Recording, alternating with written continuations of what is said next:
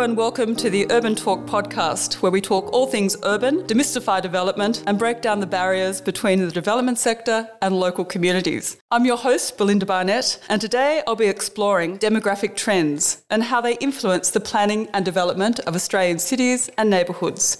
It's a topic that's particularly relevant because on the 28th of June of this year, the 2021 census findings were released. And I'm really keen to take some time to understand uh, some of the key insights and learnings from those findings. To discuss this topic, we'll be crossing the border into Melbourne. Um, and just to our listeners, there may be some variations from the normal quality um, of the audio. I'm really delighted to be able to be joined today by Simon Kuestenmacher, who is the co founder of the Demographics Group and also the director of research with that group. He's also an acclaimed presenter and he's a regular writer for The Australian and the New Daily newspapers. So, welcome, Simon. Thank you so much for taking the time to join us. Ah, thanks for having me. Simon, you're often uh, described as a rising star in the world of demography, but I have to say, after hearing you present, um, I feel you have well and truly risen and you're shining very, very bright. So it is really, really great for you to be able to take the time to join us today. To start, I was hoping that you could, I guess, give our listeners a bit of an introduction into what a demographer does and how the demographics group uses data to help shape policy, um, which in turn, I guess, informs um, the decision making um, around Australian cities and neighbourhoods. Uh, absolutely. So, in, in very general terms, um, you can describe a demographer in, in, in, two ways. The one way is the more uh, classical um, academic way. These are the demographers that actually create population projections, that actually measure how many people live and um, where they live, and they make you know forecasts about birth rates and thereabouts. So that is the more academic technical side of demographics. And then there is what we could call a business demographer. These are people like me that um, use demographic data and analyze demographic data in order to make sense of this big mess of numbers for um, governments and for businesses so that they can better understand um, their populations and their target audiences. So that's what that's that's what we do, and how this falls into uh, or falls into um, policy making is that we quite often work with local governments of, of all gov- levels of government. Locals are definitely our number one um, customer. So we help them understand how their community has been changing, how it will be changing, and what sort of needs are occurring. And quite often with demographic data, we see problems arising clearly decades in advance. And quite often it's frustrating in, in my job to see that certain things are not being tackled. So there's the personal frustration. And of course, I would like to um, speak more directly um, with state and federal governments because some major issue uh, issues around population, about housing, um, about the aging of the population, I'm quite shocked that we aren't tackling uh, in a more direct way right now. Yeah, I'm really shocked to hear you say that too, because there is a, definitely a planning hierarchy that exists with policy making. And I mean, I'm quite surprised that you're, when you say that a, like a major part of your work is coming from local government, and don't get me wrong, it's, that's great. But given that local government policy is usually falling and a response to state government policy, yeah, it, it is quite a shock that you aren't getting that breakthrough at, at that state level. yeah, but also here's the statistician talking. There is one federal government, there is eight state governments, and there's 555 local governments. So it's quite statistically likely uh, that you end up in a, in a local government um, for your for your work. Um, and that said, in Australia, local governments are more powerful than they would be elsewhere around the world. So quite a bit in the planning um, stages actually do rise and fall with the you know the ins and outs of, of local government policies. So it is a surprisingly powerful um, corner of, of the political spectrum, um, which quite often flies under the radar. People can definitely name um, their prime minister. Um, now, after COVID and after all those press conferences, I'm pretty sure everyone can name their state premier, which wasn't the case beforehand. But I would say very few people know their um, state MP or their, their local MP, and people have absolutely no idea who's running their local government. So you have a surprisingly powerful political class that goes absolutely unaccounted for. Yeah, and it's and it's really interesting because certainly my experience in um, community engagement is that people don't tend to get involved in local policy making until they have they're confronted by an issue, whether it's a development that's going up within their neighbourhood that they don't like. Um, but it's not really until that that point that often many take the time to become engaged in that local policy making. Exactly. And so you end up with a um, local government culture or a perception of local government, which is very reactionary. So therefore, the perception of local governments being um, the the NIMBY level uh, of, uh, of, of policy is, is is quite annoying, and it makes sense, you know. So a couple of neighbors are annoyed by a five G tower coming up. They're annoyed by uh, some parking garage coming up, or whatever it is, uh, and then interest forms around this. But it's not a pro proactive policy making uh, that says, well, now we look at demographic data, we understand that this is increasingly becoming a family suburb. So where do our childcare facility, facilities come from, and so on. This is a more complex issue, and it is of course very hard to get people engaged for something that is not immediately pressing to them. That would, however, massively help their their suburb simply because people have busy lives and they can't you know just uh, um, hang out and look at demographic data all day, every day, uh, as, as I do for fun. Um, so that's that's hard to ask. But there is much more um, community engagement that can be um, snatched up from from the local population. And in in a way, every now and then I see really great case studies of. Um, uh, you know, democratic engagement into policymaking. Um, Victoria forced, kindly asked, nudged uh, every local government area to write a policy, you know, a, a vision, uh, the, those big 2040 visions that every local government area wrote. They are quite fantastic. They use approaches of uh, deliberative democracy where people ask, um, to hear feedback uh, from the local community that is really representative of the folks that live in the community. All those things are really cool, and as long as you fold those those mechanisms back into um, policy decision making, um, then you have a very very good tool. If this is done correctly, I'm always very happy with uh, local governments being strong. That said, you hear lots and lots of absolute nightmare stories of Australia of how you can't even manage a clear way through a road. Sydney Road in, in Melbourne comes to mind, um, where the local government, it's two or three local government areas involved, and they can't um, sort out amongst them uh, to say yay or nay to a clear way. And that stuff is just shocking. That is small scale resources wasted of a government area there is uh, these are questions where a larger body like the Greater London London Planning Authority would be helpful that can just make a decision. Whether this be a smart or dumb decision uh, doesn't matter. It's just that we actually get out of the gridlock of not getting stuff done. Yeah, it's, it's interesting too because you say that a number, like a lot of the findings that you um, you you are taking from the from the data sets, you know, you you could almost you you can forecast decades in advance. You can see problems arising decades in advance.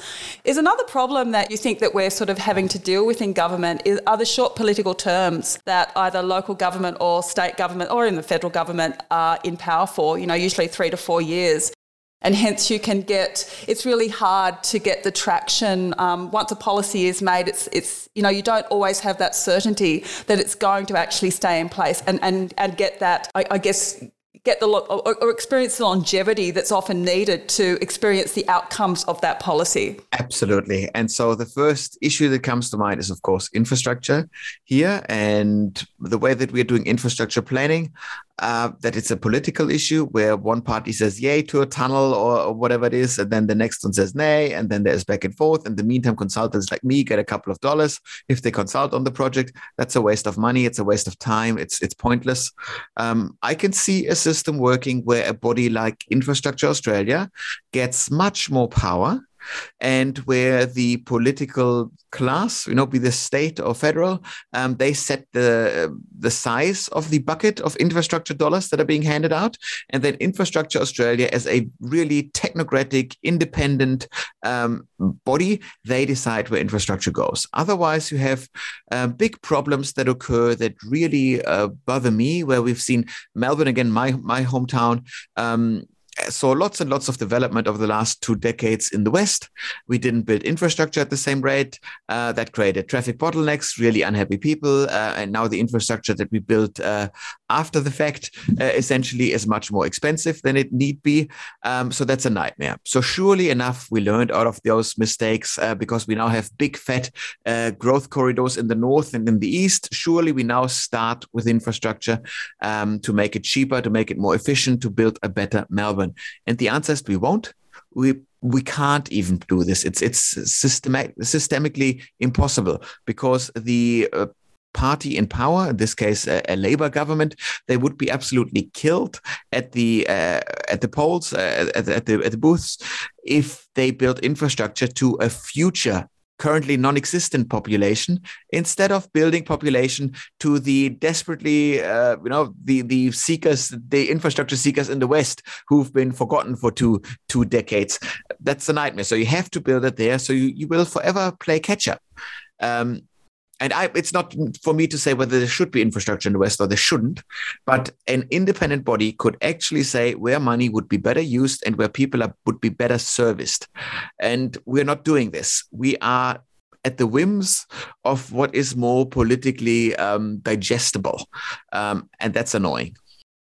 I'd like to um, maybe switch tacks a little bit and, and most probably go to a topic which is uh, the last presentation that I heard you give, uh, which was down in Hobart at the Property Congress, um, where Urban Talk, we were a major sponsor of, of that Congress, and we were lucky enough to sponsor your presentation. Now, you are renowned for quirky presentations, which is really great. You bring, I think you bring numbers and data sets to life, and um, you certainly did that at Congress.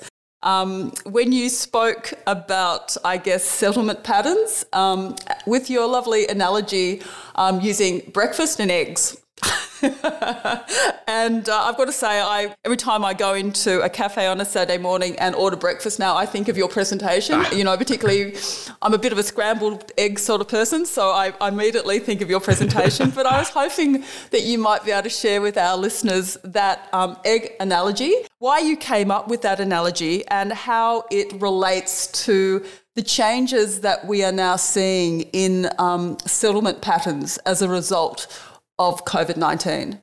Uh, absolutely. So, what I pointed to was that before COVID, our capital cities, really is the case for every capital city, very much looked like a fried egg, where all the big, fat, juicy, delicious uh, jobs are clustered in the egg yolk, and um, the population is distributed in the egg white across the yolk. And people, in order to avoid the soul destroying commute, or at least shorten the soul destroying commute, were willing to pay a premium to have housing near the city center. That means the rich folks lived reasonably close to the city center, and the poor folks lived on the outer edge of the um, of the uh, of the egg.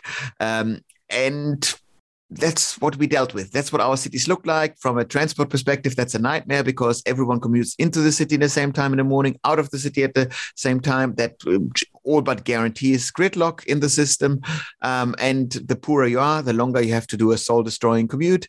Uh, so everyone is unhappy, particularly the poorer people are unhappy.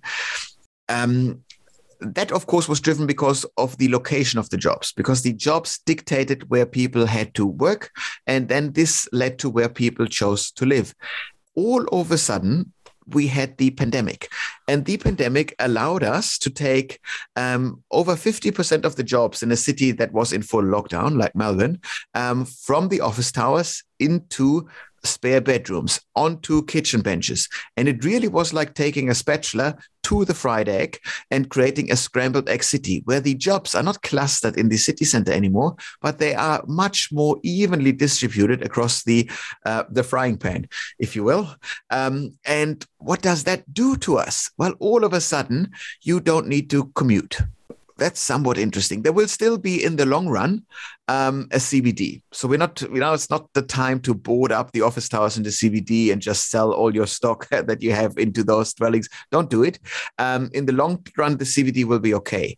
But we will transition from 5% of the population working from home before COVID to somewhere like 15, 16, 18% of the population working from home on any given day. That means fewer cars on the road, fewer people in trams, on any given day. Um, that means more daytime population in suburbia. Um, you know, it's it touches many many impacts. You don't buy your cafe at the hipster cafe in the inner city. You buy it in your suburban cafe. Um, you don't go to a physio uh, in the city center. You go to your local physio. So retail uh, and and certain services they redistribute a bit. You flush your toilet at home rather than the office tower. So water services need to make uh, you know need to keep this uh, in mind. So there's a bit of a reshuffling happening there. Um, and then of course once you worked from home for a little while you understand that's quite nice. I actually like this. So maybe i will maybe I will not want to go to the office every single day. And if I don't go to the office anymore every single day, maybe just one or two days, maybe not at all anymore, why would I want to pay a premium to live near the city center? That lost its attraction to me. Um, so all of a sudden, I can move to either more affordable areas, which would be the urban fringe, which would be suburbia, which would be the regional towns surrounding my city center. So that's nice. So all of a sudden, you have the population redistributing, reshuffling based on COVID. So this is the big way of how COVID 19 impacted our settlement patterns. Um, wow, it was only the pandemic that really changed the ways that we live in in, in Australia. Well, it's part of the uh, part of the change. This trend would have occurred anyways to a lesser degree, um, even without a pandemic, simply because the millennials, which are the biggest generation in Australia, these are people born in the 80s and 90s, they are now reaching the family formation stage of the life cycle. And they are still, um, you know, largely clustered in the hip inner cities um, as couples in one and two bedroom apartments. They will now, bit by bit, add 1.7 kids to their families, and they will want a spare bedroom with a door to keep the kids and the cats out of their Zoom calls. Um, that means well, where are they going? They can't stay in the hip inner suburbs because there are no three or four bedroom dwellings available. They can't go to the middle suburbs because that's where the baby boomers live as empty nesters in three to four, even five bedroom homes, and they're not downsizing. The downsizing of the baby boomers is a game for the 2030s when the baby boomers become um, old and frail enough to actually um, you know see the family home as a physical hazard as a nuisance. Um, at the moment they don't bother. Australians only downsize when they have to. Lots and lots of australians will tell you stuff like i want to be carried out of my family home. So that means the downsizing really in the 2030s there'll be a crazy decade on the property market the 2030s because you have the big fat baby boomer generation selling homes at scale, either because they want to downsize or because they're being carried out of those homes. And then there is a big, uh, big market movements happening. So buckle up for the 2030s. In the 2020s, the millennials that want housing, that need housing, they have to skip the middle suburbs largely. They have to go to the urban fringe, to the greenfield development sites where new housing is being developed, or they might as well skip the, um, the urban fringe and go to regional Australia. Oh, yeah, that's a lot to get lot to get out. Um, so, in the work that you're doing with local government, how are you seeing? Uh, are you seeing like local government sort of now looking to respond to this with changes? I, I guess at their level in housing policy, are they being, particularly with regional centres, are they being more open to looking at creating more housing within regional centres? Um, even maybe looking at introducing density into some of the regional centres, or are they being very sort of anti-development? I would say they they, they do. When I speak to local government, they see this as their number one crisis. Because even if you add just a few hundred more people than expected to a regional housing market, the market goes through the roof. Those markets got used to a certain relatively low level of development over time. And you, you go above this, and immediately rents go up that is not a problem. House prices go up too, but uh, you know, so the regional population whose house is worth a bit more well, nice for them, but it doesn't really change their lives. Um, the low income renters in a regional town, they're being priced out the, immediately. So that's a nightmare. The low income local population that still lives with mom and dad that might want to go and live in the region, their equation all of a sudden doesn't really work anymore where where should they live? Okay, so for a little while you just stay at home a bit longer, but sooner or later you hit a, a problem. And so any kind of housing problem is best being solved by adding more housing supply. And so slowly the regional markets will react to this. So this is something where I see at least a bit of a change when I talk to local governments that, local government areas understand that they need to make more land available. So that's it's zoning issues. Sometimes it's rezoning uh, for them. That just means that now that regional towns will get more and more knowledge workers, um, the whole idea of you know mixed zoning becomes actually quite easy. Why wouldn't you have a bit of an you know suburban accountant uh, you know who moves to regional australia? Why wouldn't they be allowed to open shop wherever they want? So all of this so there's a bit of rezoning happening. They will need to make more land available uh, that kind of work. So let's let's assume our local government area manages this well. Fair enough. Good on him. Um, so they do their part um, they might even build the relevant roads and pipes and whatever they need. Um, but then all of a sudden, you have the local developers entering the picture. Those local developers got used to a certain level of activity. Um, they have the workforce to deal with that activity. So now there is heaps more activity. So they go, well, no worries, we'll just hire people and build more staff. Well, congratulations. This is where the skills shortage hits which is the single biggest issue that I'm talking about at the moment to people is that Australia, as a migration nation, we very much got used to migrants coming to Australia. In net terms, we took in 180,000 net new migrants every single year before the pandemic. And instead of doing this in the first year of the pandemic, we lost 90,000 people. So that's already a difference of 270,000 people in just one year. Add on top of this, a second year of the pandemic and then a slower migration intake for a couple of years after this. And we have a skills shortage that will be with us for the next uh, little while for sure. Uh, then we will amp up migration again to previous levels as we accept that we really lack my, uh, uh, workers. We need more. We, we, we will amp up our intake a little bit that works for three, four years. And all of a sudden, we reach in the 2030s, we reach an issue where we realize that globally speaking, the um, total number of humans of working age are starting to shrink. So as of the 2030s, workers will be an ever rarer commodity to getting hold of. That means that I think it's quite likely to make a claim like the 2020s, um, maybe the 2030s, probably the 2020s will be the last decade where we can get migrants for free. After this, every migrant will get a $50,000 tax credit or something like this to come to Australia. Uh, simply because we are running out of workers soon in, in the world. Uh, so overpopulation is definitely not an issue. Now let's bring this back to our local uh, government area where all of a sudden um, our little worker, our little uh, developer doesn't have the workers to build the housing. Well, so what do you do? Well, you uh, can you can you rise? Can you offer higher higher wages? Not not all that much. A tiny bit maybe.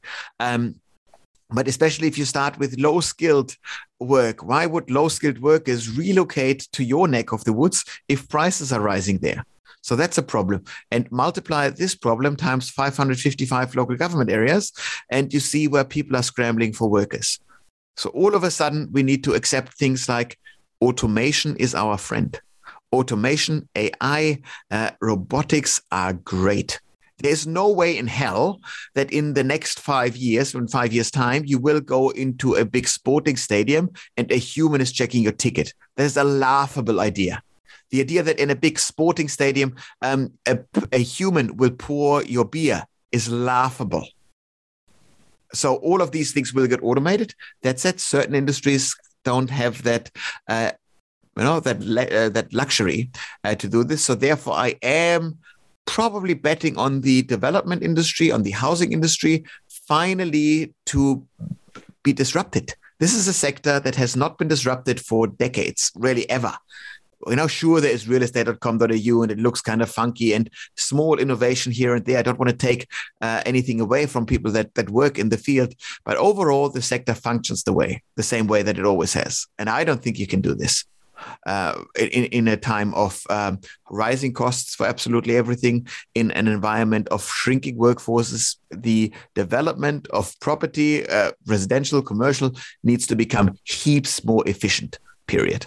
So hopefully we'll see it'll open up more innovation. Uh, is there anything that you've seen happening overseas um, in the sectors, the construction sectors overseas, that you see being introduced or Australia following in the footsteps of? So I'm slowly seeing uh, the trend towards people taking the free fa- uh, free free fabricated homes uh, issue more seriously and it makes perfect sense to me. You have all the workers on site. We we waste endless productivity from workers, meaning construction workers, traveling from A to B. Um, then you know you are missing a plumber and then the project is on hold the inefficiencies in the system particularly when we're short staffed uh, are ridiculous so I think if you have a prefab home, and this is not just cookie cutter, the same thing, but really have the elements, you know, have fully uh, functioning um, walls that come, you know, that are being built to your uh, needs in a factory, and then boom, boom, boom, you build a house in a week. I was interested. I think I can't remember what I was looking at. I, think it was something on the um, on the internet, but uh, yeah, 3D printers building houses this is I'm, I'm not an expert in the field but a 3 3d printing i don't see the benefit from. Is that faster? Is this a way of of of, of, of really providing energy efficient houses? Uh, this is becomingly reasonably expensive. So ideas how do we provide housing fast and at scale and printing? And also remember the way that we do development in australia. A 3d printer it's hard probably to squeeze on a on a 200 square meter lot, um, which is where most of the development would need to take place because we're still doing lots and lots of um, densification by just bulldozing a quarter acre block and building townhouses, which has many, many issues in their own right. Um, so there is lots more to unpack. Yeah, no, there is, and and I think regulation is another thing that's going to to like get to that prefabrication to be able to deal with, you know, planning regulation. I mean, there's so much regulation at the moment. Um, you know, we've seen lots of lots of issues sort of coming up in the construction centre, particularly with some of the density developments. You know, things to do with the facades, um, materials and facades, and you know issues with those. So yeah, I think the whole being able to safely, I guess, modify red tape to allow, um, I guess, these new construction methods to actually open up and to be able to meet this supply crisis. Yeah, it, it is. It's a very challenging time very much so. We had a we had a state where we need to tighten red tape and where we need to loosen red tape. So this whole thing needs to be completely overhauled. Uh, remember that. According to my construction contacts, some of the townhouses that we built on top of the bulldoze quarter acre blocks, they tend to have a life expectancy of 35 years, which is uh, obviously an environmental uh, scandal, uh, but it's also economically dumb because right now we are rich, a rich country and we should use our wealth to invest it in a lasting way that lasts generations. You know, I'm, i want to point you as a positive case study to the absolutely horrible uh, failed economy of Argentina.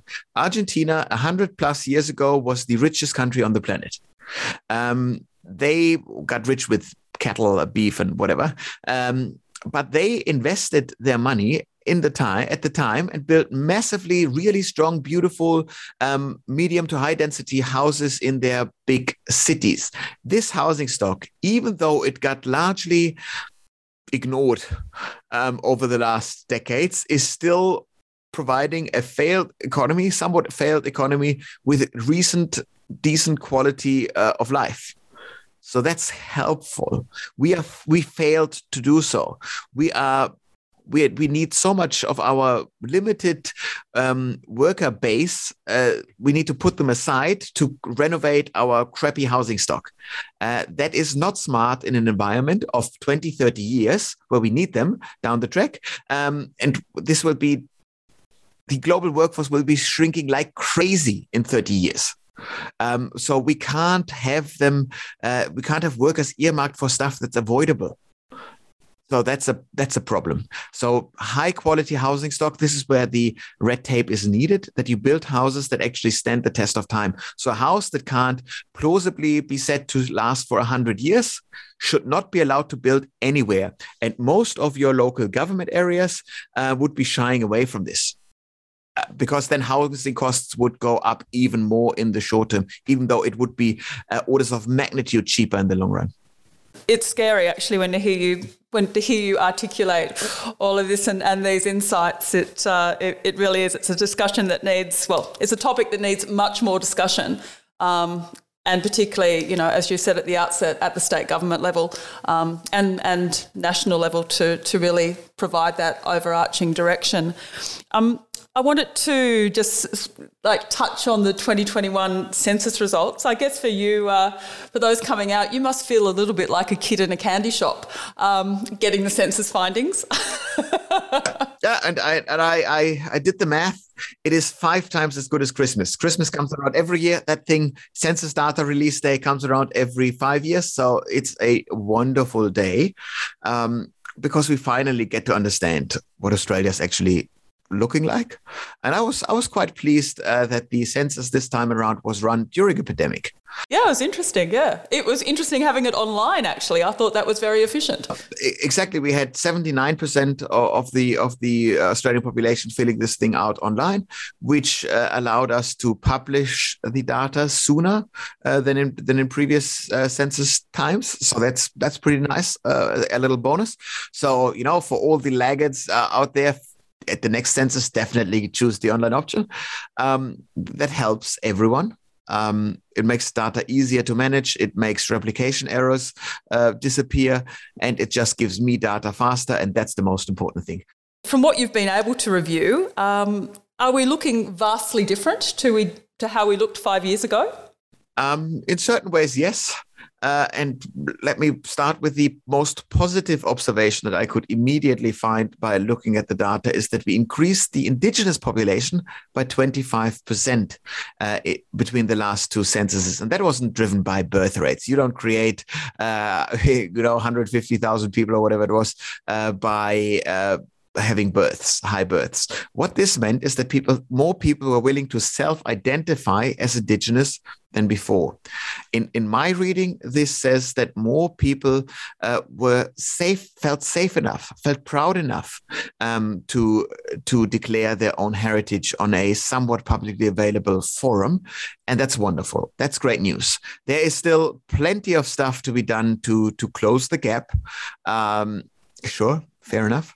Um, but we're moving into the right direction because that gap is closing. Even if you look at the indigenous data uh, and you look at incomes, there's still a ridiculous income gap, but it's narrowing. So lots and lots of things are moving in the right direction. Um, you know, I can say this because I'm not personally involved. Social change for the people involved always feels slow. If you if you zoom out though and look at data, it now actually takes up uh, pace which is very, very positive, even though people on the ground might not share that opinion. And and what are some other insights? I, mean, certainly from the some of the headlines um, that have come out. You know, there was sort of I, guess um, one that stood out that the millennials and baby boomers were now sort of uh, you know head on head. Uh, I'm not quite sure. You know. Um, what what that how, how do you see that translating? I know you spoke a little bit about um, a bit about that in terms of home home ownership and housing needs. Um, I think uh, the millennial uh, stint uh, that the uh, ABS pulled there at the set it was uh, so.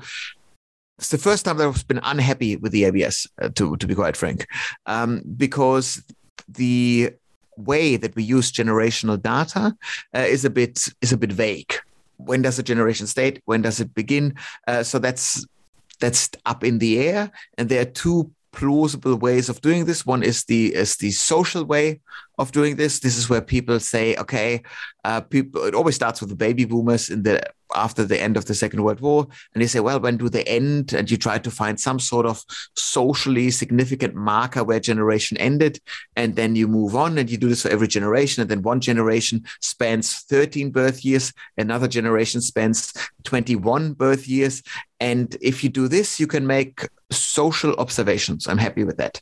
Uh, but any numerical observation, like, wow, this generation is bigger than the other one, is a bit dumb.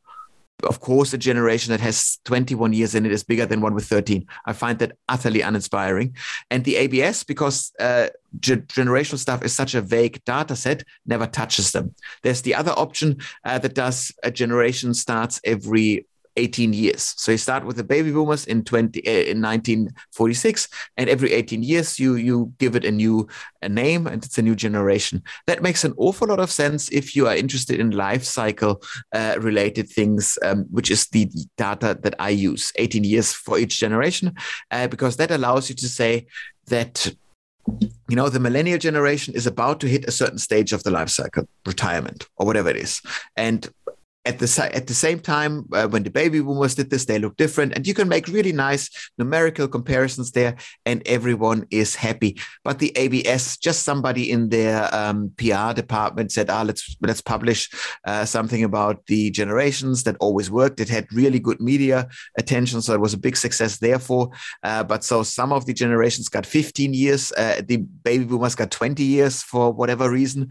Um, and so the millennials have long been larger uh, than the baby boomers by any interesting um, measure. So it's a bit of a mer point um, there. But the larger truth still remains is that the impacts of the baby boomers on society are on the way out because the baby boomers, uh, the oldest baby boomer now is uh, 76 years of age. That means in 10 years' time, even the last baby boomer will be of retirement age. You know, they'll not all be retired. They'll still have um, seats on company boards. They'll have talkback radio shows. But overall, overall, the impact of baby boomers is already being handed over to the next generation.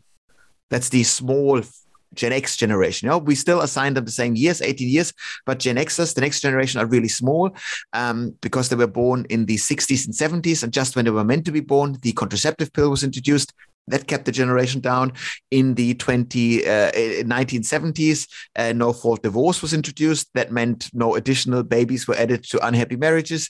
And the 70s was a, gen- a, a decade of low migration intake. So you have a very small generation. And so they're called the forgotten generation because when we talk about generations, we just skip them. uh, and that's a big that's a big mistake um, because right now the 2020s is the decade to shine for Gen X because there is a certain level of seniority built into lots and lots of positions. You become um, prime minister at 54, you become CEO at 52. This is smack bang at the center of the age bracket that uh, Gen X finds itself in. So that means that Gen Xer values um, are being uh, amplified. Uh, they take positions of power. They set strategic, they set policy directions. And so they are actually, funnily enough, even though they're the smallest generation, the most important generation, at least for the 2020s.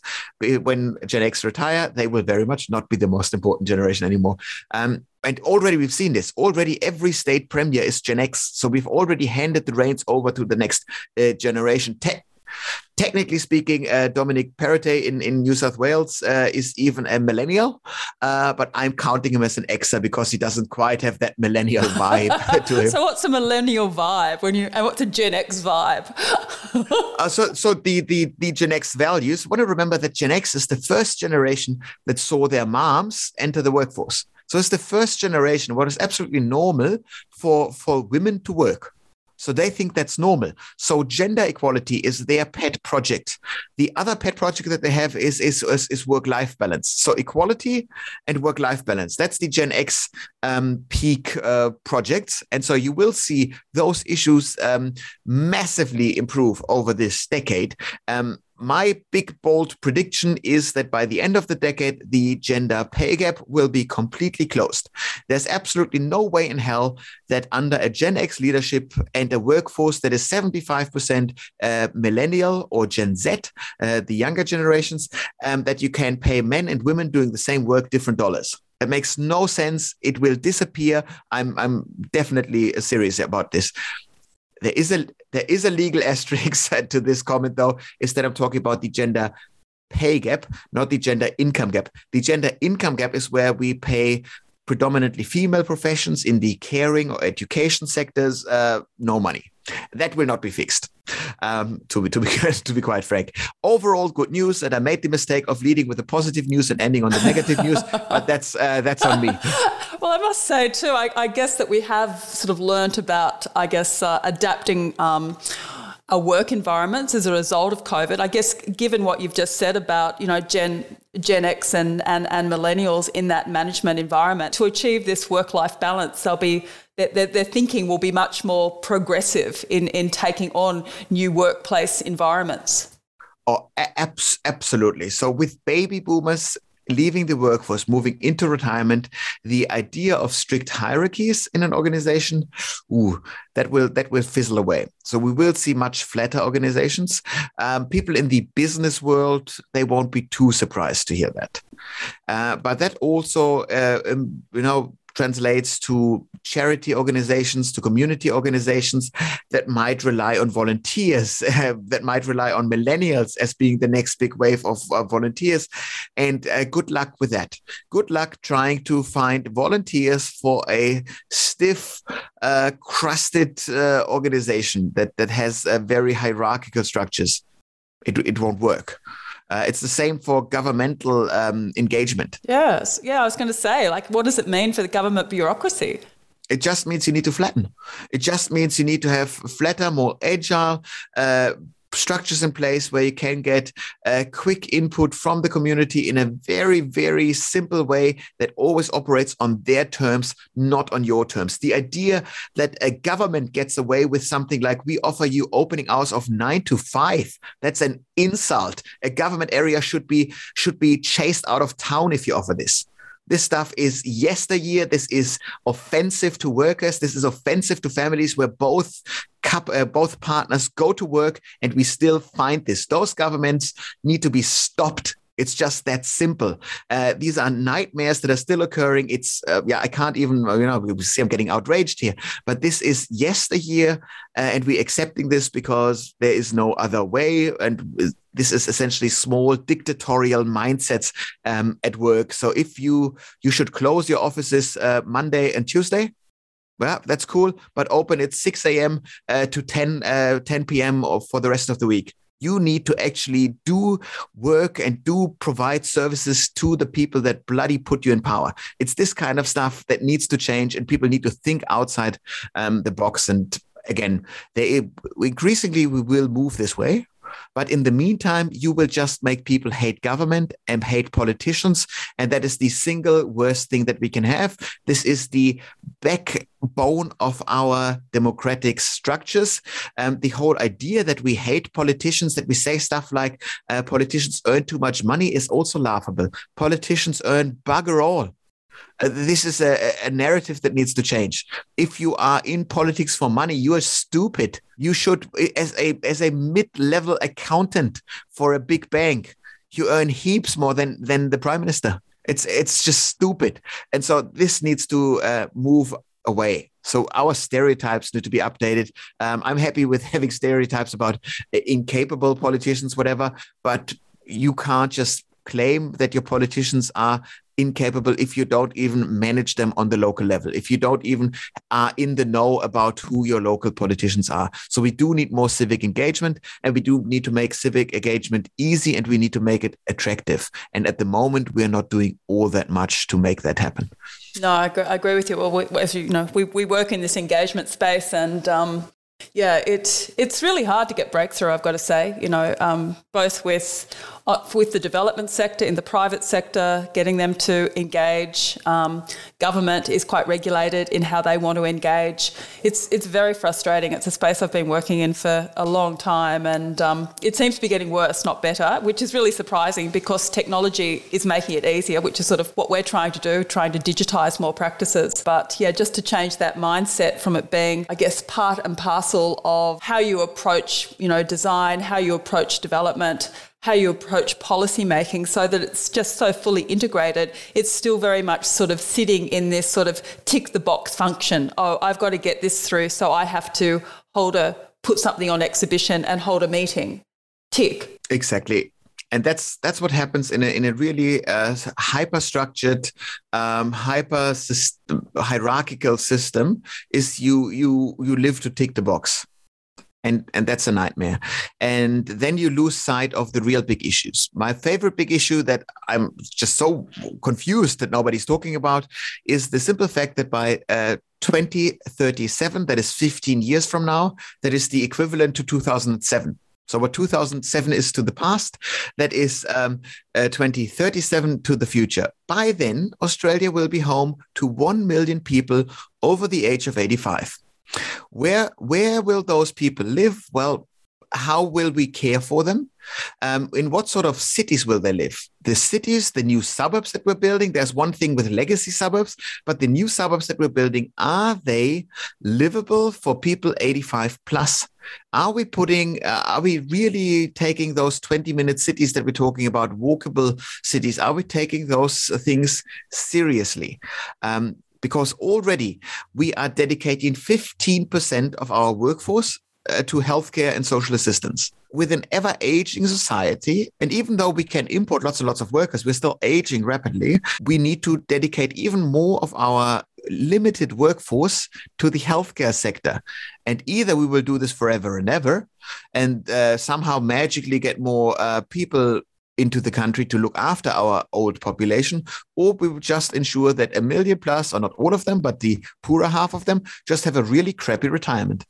Yeah, I mean, I think that the age, you're absolutely right. I mean, I've sort of also worked in that aged care sector. It's distressing to actually see it. Um, and I also experience it at, at, a personal level because my mother is in aged care. And I just, I guess I just have one view. Um, well, one of my views is that we need to actually start treating, I guess, employment in the aged care sector as an actual career. It seems to be treated as a transitional sort of um, employment and, and not actually building it as a career path with set steps where people have or can see that they can rise through the ranks and, um, and, and, and get a degree of professionalism associated with it. Absolutely. So it's a growth sector. That's for sure. There's always something to be said for that. So if you offer quality aged care services, ideally in a mobile way, meaning that you allow people to live independently in their home for longer, you have a great business for life, period. There's no downturn ever um, there. So that's crucial getting these things right? Are we doing this seriously? Um, and even the more and more we fail in making those cities walkable, uh, where we create meeting spaces for people that are experiencing limited mobility and so on. What we are doing is creating massive uh, aged uh, or old age loneliness. Because if if you can't easily access the city, forget about people visiting you. That's also that won't happen. You will just create people slowly vegetating away in their homes in in in, in splendid isolation. Uh, and there can be all those wonderful Zoom and WhatsApps and whatever out there. More than anything, this will be an isolated, slow, prolonged death uh, that that you move into. That's we're, we're creating a nightmare from an aged care perspective. And planning, once again, this is a planning podcast, um, uh, can help there we can take this serious. They, they can, yeah. I mean, I, I still I still can't believe though. Often, you know, with these new aged care developments, how local governments procrastinate over them.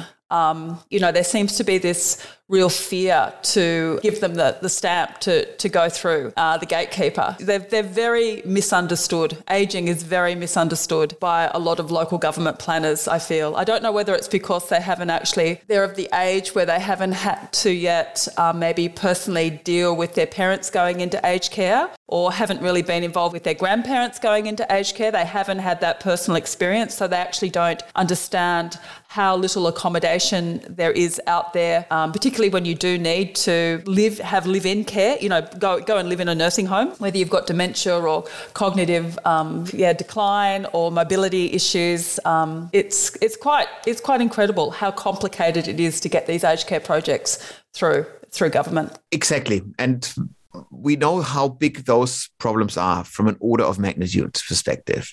Uh, and i'm frustrated because i my job is to look decades into the future and we see problems emerge that are not being fixed. Um, and that's that's a problem. And we haven't even touched on the the largest problem yet which is unaffordable housing. Um, so quite often especially in the times of a skills shortage uh, housing is a cornerstone um, issue uh, that always links everything together. If you live even in the nicest area so you look at beautiful areas like byron bay or sorrento in, in victoria very desirable locations to live in. Um, the rich and beautiful buy wonderful properties there. And now they have a massive, massive skills shortage. That means that the rich and beautiful can't have their houses cleaned. They don't have enough workers to buy uh, cool soy lattes wherever they, uh, whenever they want. Um, that's a problem. So all of a sudden, those areas need to realize how important uh, key worker housing is you know, public housing, key worker housing, um, both are needed.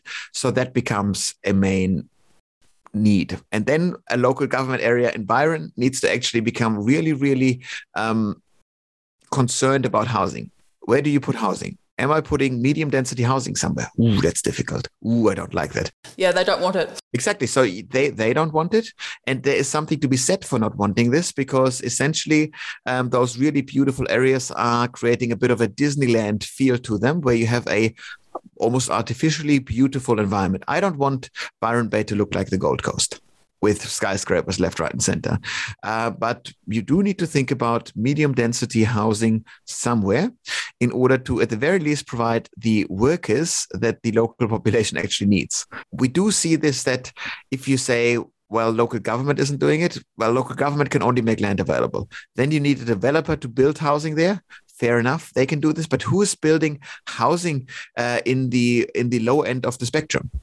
Who would possibly do it? You'd be dumb as a developer, public as a, as a private developer to build this housing because that's the low margin end of the market. The costs are going up. It's hard enough to make a profit as is. So obviously you're going to service the top end of the market. There is no way that we are making housing more affordable for, let's call it the lower third of the Australian population without a um, public owned, state owned public housing developer entering the picture. We, we won't be solving the housing crisis. It will go, it will get worse. And that's a problem. And we're not fixing it because both major parties made it abundantly clear that they have no interest whatsoever to do anything to drive house prices down whatsoever. Um, so that's problematic. And I don't see how we create enough supply on the low end of the market uh, in the next decade. Do you think there's a role there for local government? Um, I think there is at the you could say yes, but that means that the local government would have enough money available to act as a developer. I, more than anything, look to the private initiatives of doing this. Um, is that we've been seeing this beautiful story of the Continental Hotel in, in Sorrento, big fat hotel. It's gorgeous, a wonderful place. Definitely go visit if, if you're ever in Sorrento. Uh, what a what a place. Um, they advertised 80 jobs apparently, got eight applications. Um, so there's no workers because there's no housing. And why would a low income worker move to an utterly unaffordable area to do a low income job? Makes no sense whatsoever. So in Sorrento, they did just happen to have an, an unused, rundown uh, aged care home lying around. So the hotel purchased it as uh, to provide accommodation for the workers. These are I heard similar stories of Byron Bay. Um, so these are the lengths that private employers go through go, uh, go to in order to have a housing for their staff. So in a sense this terrible housing market that we have um, essentially reignites the age of um, uh, you know of the patriarchic uh, um, titans of industry that create worker towns uh, for their for their minions. Uh, we are seeing the comeback because if you run a large enough organization and you want low income workers, you need to provide housing because the market won't. So there's there's that uh, end of the equation, which again is fine for you know if you are one of the big dogs in town. But what do you do if you are a reasonably small local government area and everyone you know the small Airbnb person, the small supermarket, everyone has the same issue that they can't find workers. I think we will see, hopefully, the emergence of more and more all of region, all of community approaches where everyone bands together and say, okay, guys, we really need this housing. How can we finance this? How can we build and finance this? This means we need new avenues of finance. We need new kind of people who develop this. Can the local developer that's used to building a couple of uh, three bedroom homes, can they be uh, pulling off a four story medium density um, dwelling somewhere? Maybe even, you know, I'm not sure it would be in the, the, the level, but even I, I guess the, the, the, concept of going back to like duplexes or like more dual occupancies where people then can get a second income if they're, if they're putting a second dwelling on their on their lot, you know, reasonably priced, they, they get the ability to have that second dwelling if there's that upside for the region. Exactly. And and logic dictates that all of those planning regulations will be loose very, very soon because towns will get increasingly desperate and people will get increasingly angry about this. And we long wished in Australia, we long wished for the decentralization of population. This was uh, written in, in, into policy for, for decades. It never eventuated. Uh, the concentration of population always got worse or got more concentrated, not worse, more concentrated, uh, rather than more decentralized. And now all of a sudden we have the perfect storm together that we can actually decentralize population and nothing is happening.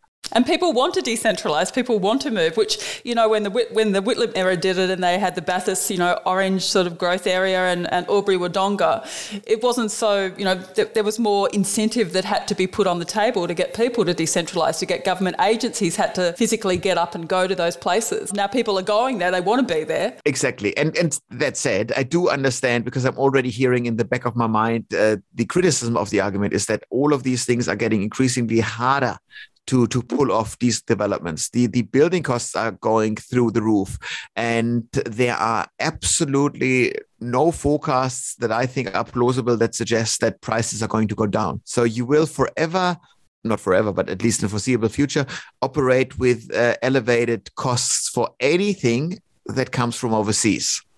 And anything that is reasonably complex that we put into our buildings, into our businesses uh, in Australia is from overseas we are a business that, as, as a country, we're a business that um, sells stuff that we dig out of the ground or that we grow on top of the ground. And we make really good money with it because, globally speaking, um, the stuff that we sell, food or metals or iron or whatever it is, um, will go up in price because they will increasingly be in short supply. So that's good for us. So our business model works there, but it will be this is the end of of, of cheap everything uh, where we can just buy cheap electronics cheap blah blah blah from overseas uh, because supply chains are constrained supply chains are more getting more um, interrupted. The sheer volume of global trade goes down. That means the shipping costs per container unit uh, go through the roof and won't go won't go down. So you need to rethink what you do. And from a sustainability perspective um, I'd say it's probably not too tragic because it means that we need to really double down on quality. So, what you're not supposed to do is to tighten the belt and kind of hope that things will blow over because they will not ever. So, that means you need to have. Uh, you need to make cash available to invest, which might be hard because interest rates go up and so on. Um, so you need to make cash available to buy high quality materials, high quality machinery, high quality technology um, in order to lengthen the replacement or the renovation cycles of your business. That will be the way forward. And that again is what I what I wished for when I talked about earlier about the quality of our housing stock. So maybe that issue is going to improve uh, as much as the uh, decentralization happened uh, by by accident rather than by um, planning, if you will. Well, do you think we are in uh, just to, to, to, to, bring it to start bringing it to a close because I'm conscious of your time? Um, are we in good hands then uh, with Gen X sort of uh, leading the charge forward? They they seem to uh, maybe uh, have, be in the right sort of thought plane to uh, to maybe think outside the square, as you say, and and, and put some new and um, inventive ideas on the table. So the thing that makes me optimistic about a Gen X leadership decade is that they are a hyper pragmatic hyper practical generation. That's a generation that researches every feature of every leaf blower they purchase to death. So that means that's probably good. So I, so I like that. I like I like that element uh, um, a lot. It's a, it's a terribly hard decade to manage though. Um, and ideally, this is a decade to look forward and to really understand what's coming. The good news is that Gen X uh, now have teenagers as their as their kids. So they have the Greta Thunbergs of this generation as kids, and you do you've we've already seen uh, what this does um, politically speaking. So we've seen the the rise of the teal independents over the last um, election cycle, and these were all exclusively uh, Gen X moms with uh, with Gen Z teenagers, and education is a two-way street within a family. So those teenagers who um, were in, in, turn the first generation that uh, grew up on smartphones, they never ever look at their iPhones and go, "Wow, I can't believe I lived without that," because they never did. They always had the whole information of the whole human history in their fingertips. So this is a generation, Gen Z, that is, that thinks global issues first, local issues second. They think systemically. And combine this, you know, there's a bit of knowledge transfer from the kids to the parents that are now in power that can hopefully steer us in the right direction. And we want to remember that globally speaking, with lots and lots of issues happening globally, Australia is still in a mighty full, a mighty good uh, uh, position to weather the storm. Remember that we produce enough energy and food in house in the country. There are very, very few um, countries on this planet that create both uh, energy and food at scale. So, and we are one of them. So that's that's positive. Well, I'm glad we're ending on a positive. I've just got one. I've just got one final question. If you could ask, if you could insert one question into the next census that you'd love Australians to answer, what would it be? Well, my uh, wishes almost got heard at this census uh, is that we finally asked healthcare questions. I would want a couple more detailed healthcare questions um, to be implemented in the census, simply because you want to remember what the census is for. The census is meant not just so that uh, nerds like I are happy and can draw beautiful charts and maps. That's not the purpose, as much as I wished it was. Um, the census is there to provide a social good for the country and to allow our economy to run efficiently. And we can finally understand the mental health, the chronic healthcare conditions of Australians to actually provide decent uh, help. We can now ask questions about is there a, a geographical element to mental health? Does sunshine make you more happy? I don't know. But soon enough, when the full data set is released, we can answer these questions. We understand how much socioeconomic drivers impact mental health. That is huge. Thank you so much, Simon. I, I can't tell you how much I've appreciated and enjoyed our discussion today. And I've, yeah, I, I know that our listeners will take so much away from the conversation that we've been able to have. I really appreciate it. Ah, thanks for having me. It's been a, a pleasure and great fun. So, if we've got any listeners that would like to get in touch with you, Simon, how do they contact you? Well, the best and easiest way is always uh, LinkedIn. Uh, that's easy. Just Google this annoying, complicated, long last name and you'll find me. Um, or our website is uh, tdgp.com.au. That's short for the demographics group. Turns out you can't find a website with three letters.